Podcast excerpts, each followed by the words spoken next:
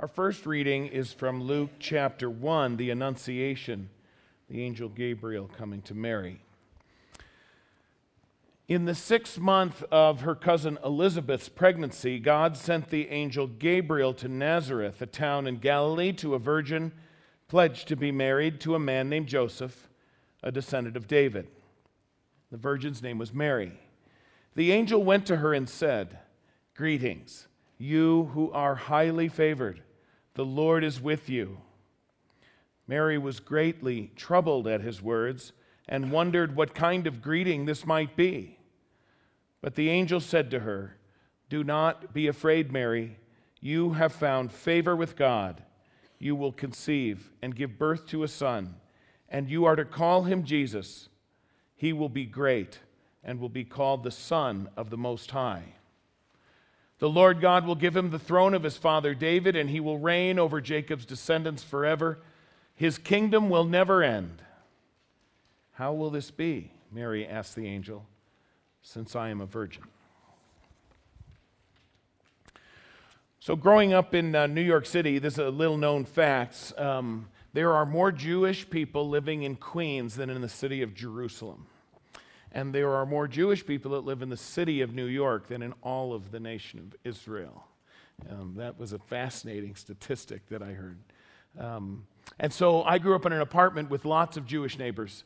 And so I know the sound of an irritated Jewish mother. I've heard it at great volume at times, and the conversations that sometimes arise from very, very stressful situations now, it's certainly safe to say, isn't it, that Mary, in this moment and in the moments we'll portray for you here, is in, um, in, in one of those moments.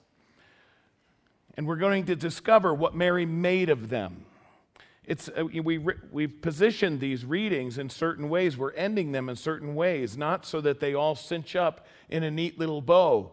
The last words you heard from this reading was, How can this be? And I wonder, you know, for many of us, if we were in the situation just like Mary, how might we perceive what Mary ultimately sees as treasure? I'm afraid for myself, speaking for myself, in these moments, and perhaps even Mary, certainly Joseph, were tempted in this way, that we might see as it being an irritant or an obstacle, a hurdle, or even as trash instead of treasure it might be something that steals joy. Instead, in Mary's heart and in her faith, they become treasures, which I hope that we share tonight. When Gabriel announced the birth of the promised Messiah to Mary, it is right that all generations would not only call her blessed, but that they would also wonder, stand in awe at her gracious and her humble, faithful response a treasure, this announcement? Well, maybe for some of us in hindsight, it's a miraculous birth, but for Mary, unmarried, poor, from a town that's not even noted on Jewish or Roman maps, this announcement could have led to an exclamation something like this God, how could you do this to me? Don't you know what people will say? Don't you know how my family and I will be humiliated and shunned. Don't you know? And of course, the answer is yes. He does know. God knows full well what people will say to the child she carries. They will reject him, they will beat him, they will cry out, Crucify him. And in that mixture of hope and hurt and promise comes the treasure of every redeemed and faithful heart who trusts in the love and promise of God our Savior. Oh God, don't you know what people will say? What will people say of Mary? They will call her faithful. They will call her blessed they will call her highly favored, that she might bear the one who will save us all. Well, what will come of this situation now with Joseph and Mary being betrothed to be married? And how will Joseph respond to an unimaginable situation? We read from Matthew chapter 1. This is how the birth of Jesus the Messiah came about. His mother Mary was pledged to be married to Joseph, but before they came together, she was found to be pregnant through the Holy Spirit. Now, because Joseph, her husband, was faithful to the law, and yet did not want to expose her to public disgrace, he had in mind to divorce her quietly. So, what could Mary's response be now? It may have been something like, My life is over. My life is over. A young teenage girl who had been betrothed to a man who was a carpenter by trade, was going to be able to take care of her and raise a family together. And now her life is over. All the plans that may have been in place, all the hopes and thoughts of what life might look like, no longer an option for Mary. And she has this man, Joseph, who was going to be her husband, now saying, Not anymore. Not now. In fact, he says, I will divorce her. And, and in still an effort to take care of her and not disgrace her, says, I'll do it quietly. But we are not going to be married. That's what Joseph says to Mary. And so now, before, really, I mean, even before she is married, it's over, divorced, and unwanted. I mean, who would want Mary now? How are we going to explain this? And so Mary is facing loneliness, all alone, in a world and in a culture where she didn't have options, where she didn't have a way to make it on her own. She was dependent upon a man who would care for her and give her security and love and faithful provision. And so now she is divorced, unwanted, and alone. And maybe her question would go something like this What will happen to me now? What treasure can possibly be seen in this? What will happen to me now? But notice what the word says about Joseph. Because Joseph, her husband, was faithful. It says at first, faithful to the law. But what God provided for Mary was a faithful man a faithful husband who would care for her, provide for her, and also then actively engage in raising her son, Jesus. And so he says to Mary that she would still be his wife and that they would still come together. And it would be Mary and Joseph raising Jesus together. And so we still could ask the question, right? What will happen to me now? I find it a marvelous and miraculous picture of how Jesus later speaks about how he loves his bride, the church, faithful, faithfully providing for, faithfully giving security, faithfully loving and showing grace and mercy. So here we have in this very beginning Joseph being a picture with his wife Mary of how Christ loves the church, provides security, grace, love, and forgiveness for his bride, the church. What will happen to me now? Mary treasures a relationship based on faith and faithfulness. In those days, Caesar Augustus issued a decree that a census should be taken of the entire Roman world. This was the first census that took place while Quirinius was governor of Syria, and everyone went to their own town to register. So an angel tells me I'm going to have a baby without the benefit of a husband. And then I have a husband who tells me as gently as possible that he will divorce me. And now you're asking me to do what?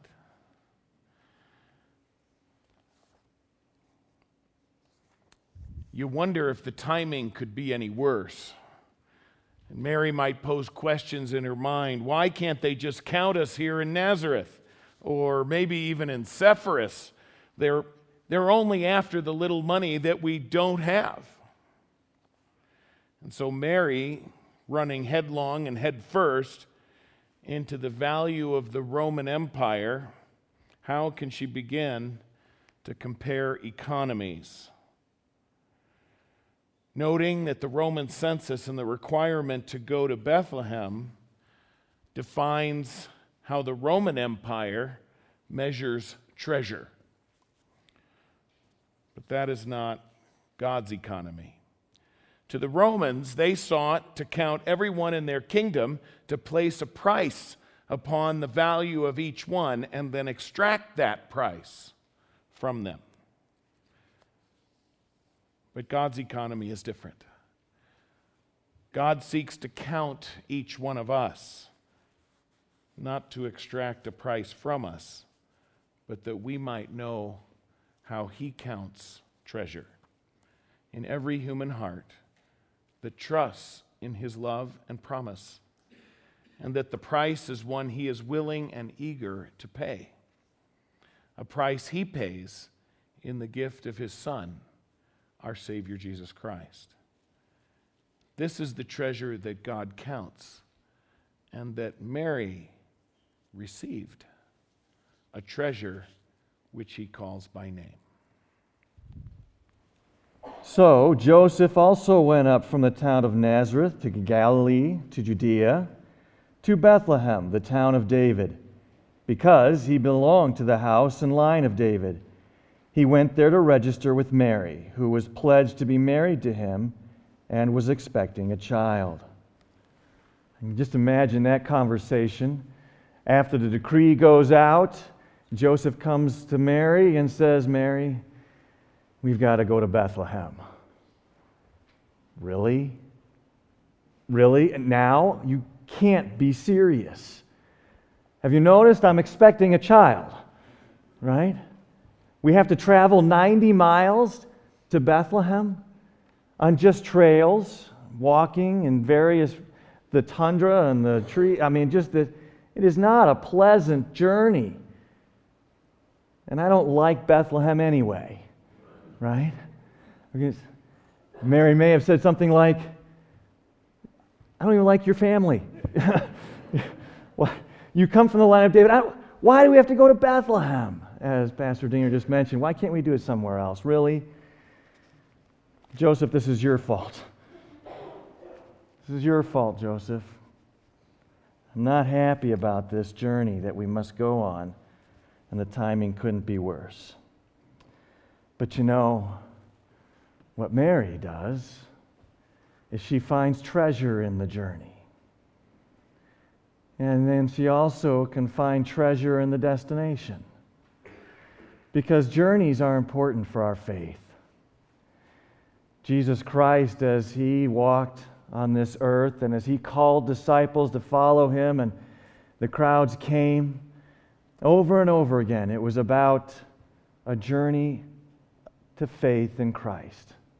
And so even Mary had her journey that she traveled on, the experiences along the way, the trusting in a merciful and loving and gracious God to keep his promises. And that is, in fact, what God was doing. He had promised through the prophet that this child would be born in the town of Bethlehem. And so he uses maybe unusual means at times, means that don't always make sense to us. Maybe they didn't make sense to Mary in that moment. The Roman government was serving God in calling for a census that required a journey to Bethlehem at just the right time so that Jesus would be born in just the right place. And so the journey the journey is really about faith. And we are on our own journeys. And God is keeping his promises because he is faithful. And he leads us to the destination where he wants us to come to. A destination where God fulfills all his promises. Every promise he has made is a yes in Jesus Christ. And while they were there, the time came for her to give birth. And she gave birth to her firstborn son, and wrapped him in swaddling cloths, and laid him in a manger, because there was no room for them in the inn. You know, Joseph, if I had made those reservations, there would have been a room ready. How long did you know that we needed a place to stay? And that comment about the in laws, that's pretty good. Maybe they didn't get along. A place that's clean and warm, a place where there might be a midwife around, maybe that could be available to us. Isn't this your hometown, Joseph?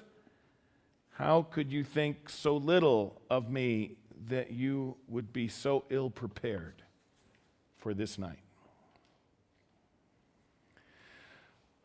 But the reservation had been made for Mary and for the birth of our Savior. 700 years before this very night, God made a reservation in Bethlehem, the least of the tribes and places of Israel, so small it almost went unnoticed. God made his reservation there in a stable, probably a cave with just farm animals. Imagine the smell with shepherds who would be welcome to a place like that, but who would have been turned away from the Marriott or the Hilton. In a place where the lowly are lifted up and the mighty cast down from their thrones.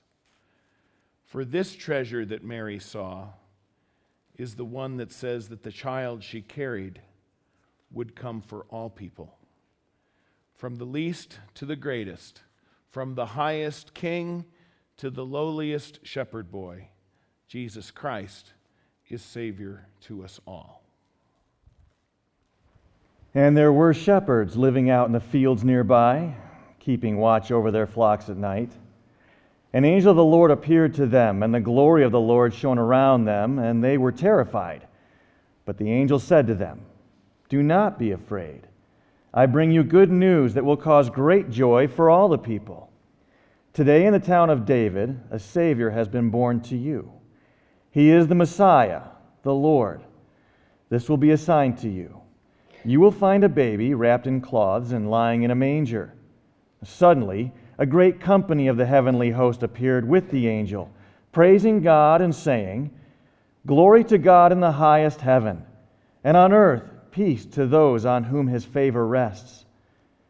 When the angels had left them and gone into heaven, the shepherds said to one another, Let's go to Bethlehem and see this thing that has happened, which the Lord has told us about. So they hurried off and found Mary and Joseph and the baby, who was lying in the manger. Joseph, please make them go away. Can we just blow out the candle and act like nobody's home? I don't want to see one more person. Nobody seemed to care when we were looking for a place to stay, and now we can't get a moment of peace and quiet. Maybe that could have been Mary's response. And as mentioned already, if the animals weren't bad enough and smelly and the surroundings awkward as they may have been, now we have smelly shepherds showing up, awkward and lacking social skills, right? And maybe Mary said to Joseph, I just want some rest. I just need some rest. It was a 90 mile hike. And now we're in a stable, a cave. I've just given birth. I just need some rest. And here, now all of a sudden, can't get any rest, can't get left alone. But ultimately, of course, of course, the treasure is this that Jesus Christ is the one who gives rest. Jesus says, Come to me, all who are weary and heavy laden, and I will give you rest. So while the shepherds showed up And they needed to see this thing that had happened in Bethlehem, the Savior who had been born. Now, this Savior will become the rest for Mary and for Joseph and the shepherds and for all of us. He is the one who will give us peace and rest. After Jesus was born in Bethlehem in Judea, during the time of King Herod, Magi from the east came to Jerusalem and asked, Where is the one who has been born King of the Jews? We saw his star when it rose and have come to worship him.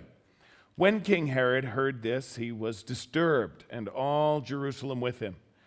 When he had called together all the people's chief priests and teachers of the law, he asked them where the Messiah was to be born. In Bethlehem, in Judea, they replied, for this is what the prophet has written. But you, Bethlehem, and the land of Judah, are by no means least among the rulers of Judah, for out of you will come a ruler who will shepherd my people Israel. Then Herod called the Magi secretly and found out from them the exact time the star had appeared.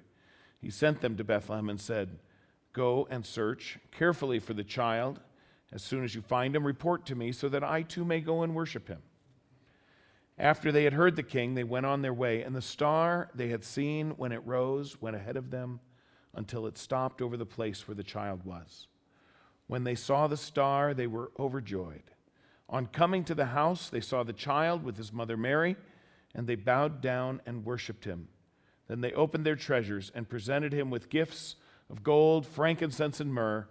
And having been warned in a dream not to go back to Herod, they returned to their country by another route. You know, I want to get one thing straight. I, this season, I seem to have heard more and more about people being critical of us having wise men around on Christmas Eve and Christmas Day because they couldn't have been there till about a year or two later. No one knows. Let's get this straight. All it says is they went to the house. How long do you think they lived in that stable, by the way? That could be the very next morning that they found a room in the Motel 6 and then the wise men showed up. So it's fine if you have wise men in your nativity set. I'm just giving you permission, okay? So, anyway, but what I really want to do is say now we're talking about some treasure, aren't we? Now we've got this treasure thing right. Because the wise men brought some gold and some myrrh and some incense, invaluable, priceless things. Uh, you know, you can't spend the choruses of the angel choirs of the, or the prayers of the shepherds, but gold, now we're talking. But you know, maybe you've even seen a comic or two that talks about just how wise these wise men really were as they brought gifts to the infant Jesus. Some have speculated that on what the wise women would have brought. Tim Hawkins, is, uh, who's one of my favorite Christian comics, he jokes about this because he said as a kid, you know, he would sing the song, Do you hear what I hear? Right? He says that song is crazy because in there it's like, A child, a child shivers in the night, right? And he says, Let us bring him silver and gold. Oh, shivers in the cold. Sorry. Thanks, honey. Okay. Not only is my voice giving out, my mind is as well. So, anyway, a child shivers in the cold let us bring him silver and gold. How about a blanket? How about some soup? Right? So that's what the wise women might have brought, the moms. But Mary treasured uh, this visit from the wise men as well, a visit that did, in fact, bring great comfort in the value of those gifts, which actually allowed them to live and raise their son in safety away from the dangers of Herod, the mad king, but which, in a far more significant way, showed the true value of the infant that she clung to so tightly. For the king she held was far greater than any of the three kings who showed up. And their gifts told a greater story gold for the king of kings, incense for the priest who intercedes on our behalf in love, and myrrh, a burial spice to mark the great sacrifice Jesus would make on a cross to bring salvation to every believing heart. There is one more verse to read. When Joseph and Mary bring Jesus to the temple. The elderly Simeon says, Simeon blessed them and said to Mary, his mother, This child is destined to cause the falling and rising of many in Israel, and to be a sign that will be spoken against, so that the thoughts of many hearts will be revealed, and a sword will pierce your own soul too. What Mary treasured was what she held in her arms.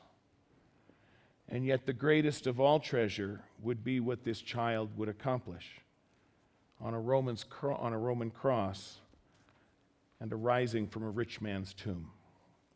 A cross would pierce his heart and hers, but an empty tomb would signal a victory that only this tiny infant could achieve.